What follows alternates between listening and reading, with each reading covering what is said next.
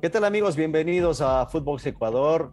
Analizando lo que fue este 0-0 entre Colombia y Ecuador. Creo que eh, Gustavo Alfaro hace lo correcto, manda un planteamiento táctico justo, pero ¿qué pasó en el partido? Colombia intentó.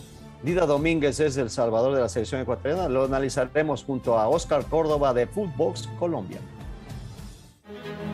Esto es Footbox Ecuador, un podcast con Alex Aguinaga, exclusivo de Footbox.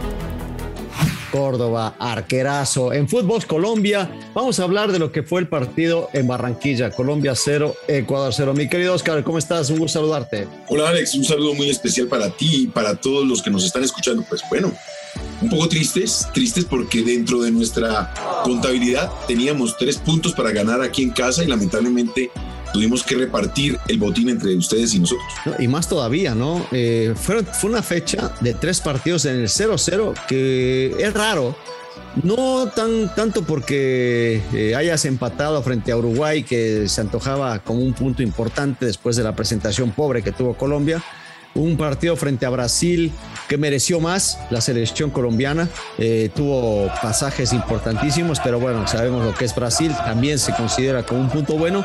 Pero sí el 0-0 frente a Ecuador, que, que más que el hecho de sumar unos, parece que, lo, que pierden dos, ¿no? En, en esa carrera directa entre colombianos y ecuatorianos. Totalmente, pero no es tanto el haber perdido dos puntos, sino el cómo perdimos dos puntos.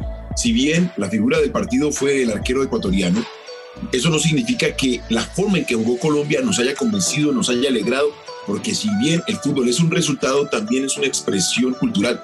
Y nosotros como colombianos deseamos ver una selección que juegue al fútbol y no que se dedique a esperar al rival como lo hizo en el partido con, o no sé, de pronto Ecuador fue tanto que lo llevó a tener que estar dentro de sus propias líneas esperando al fútbol del ecuatoriano. La verdad te digo, yo lo estaba mirando ayer el primer tiempo y no me dormí porque tenía que verlo y analizarlo. Partido malísimo, malísimo.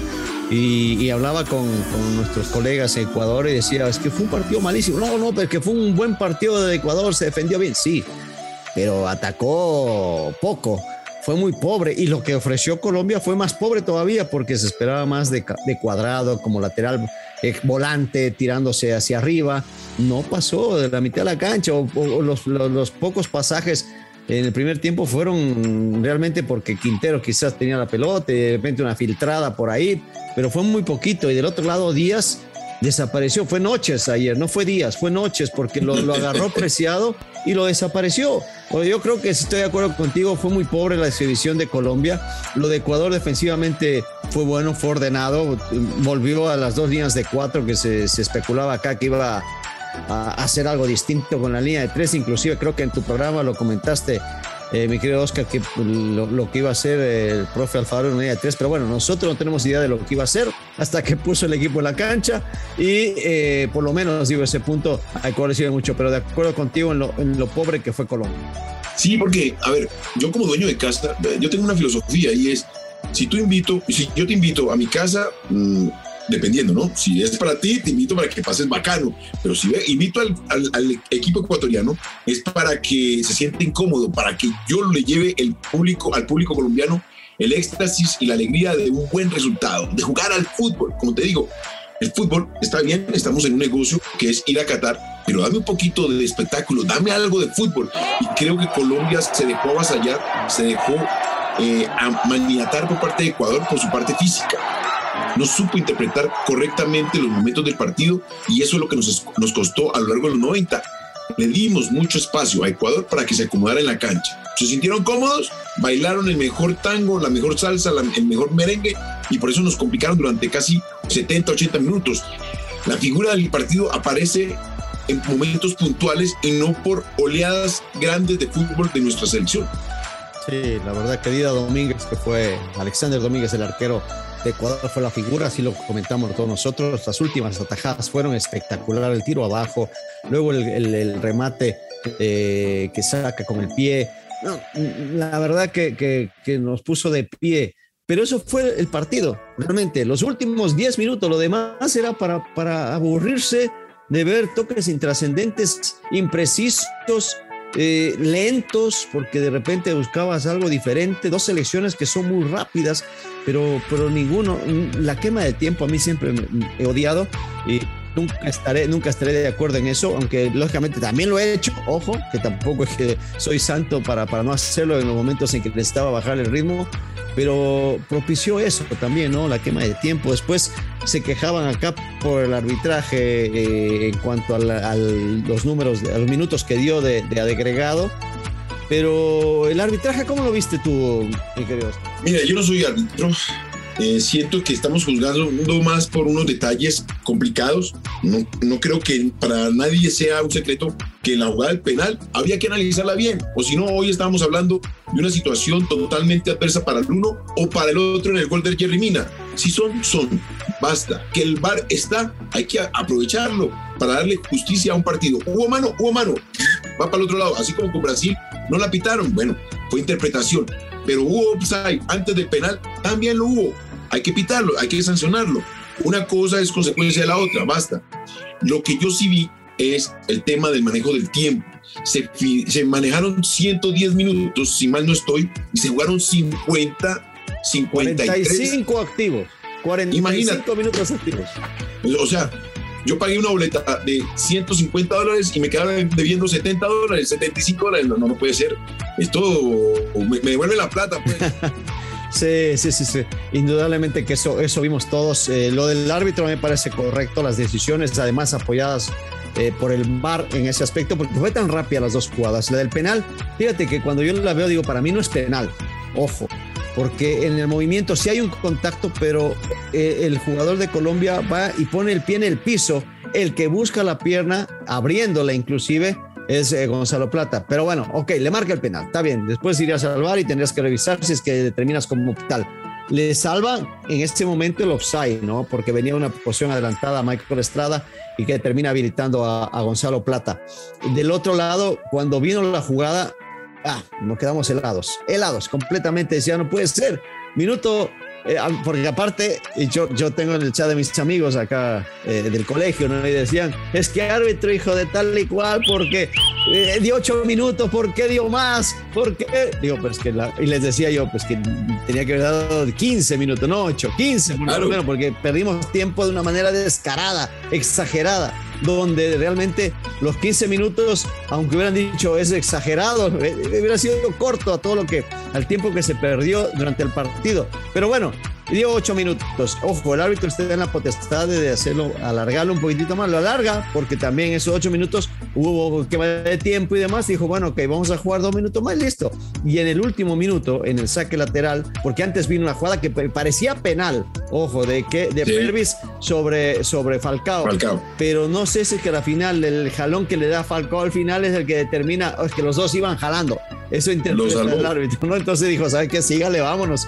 Y en el lateral, cuando viene la pelota y falla el, jugador eh, ecuatoriano y el colombiano saltan adelante, dije, caray, que la pelota no pique. Y pica, viene el remate tan rápido, tanta gente, no se ve la mano de inicio. Yo no la vi.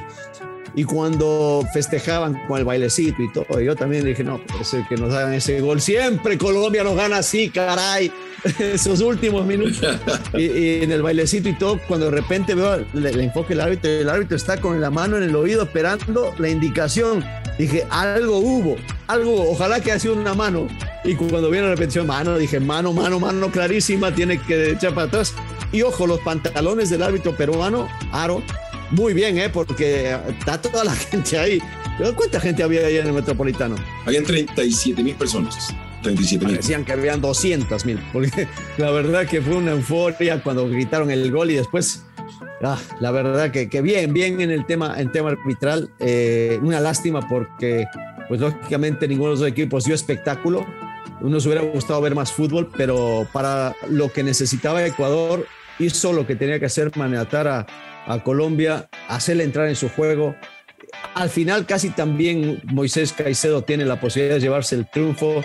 Ospina en la primera mitad tuvo el cabezazo de hincapié, de ahí se la pasó bastante tranquilo. Eh, viene la parte final en noviembre. ¿Qué esperas tú de Colombia, mi querido Oscar? He aquí el problema. A ver, vamos a encontrar primero a una Brasil que viene, mamita querida, y en su casa, allá sí que hacen sentir su localía. Además, divierte ver jugar a Brasil. Yo creo que todos, yo creo que hasta tú, por tus características, siempre fuiste hincha del fútbol brasileño. Todos nos poníamos la verde y amarela. Luego, porque me tocó irme a jugar a la Argentina, o bueno, no me tocó, me, se me abrió esa oportunidad, pues me pongo la, la, la, camisa de Argentina.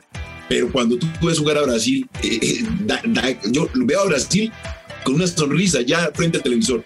Entonces nos toca un, un tango bastante complicado, o una zampa bastante complicada, y luego vamos a recibir una Paraguay golpeada ya yo creo que técnico con nuevo técnico. Sí con nuevo técnico ya totalmente mm, con la idea de dañarle caminado a todas las elecciones solamente porque hay que terminar bien una eliminatoria porque no la veo numéricamente matemáticamente posible su clasificación.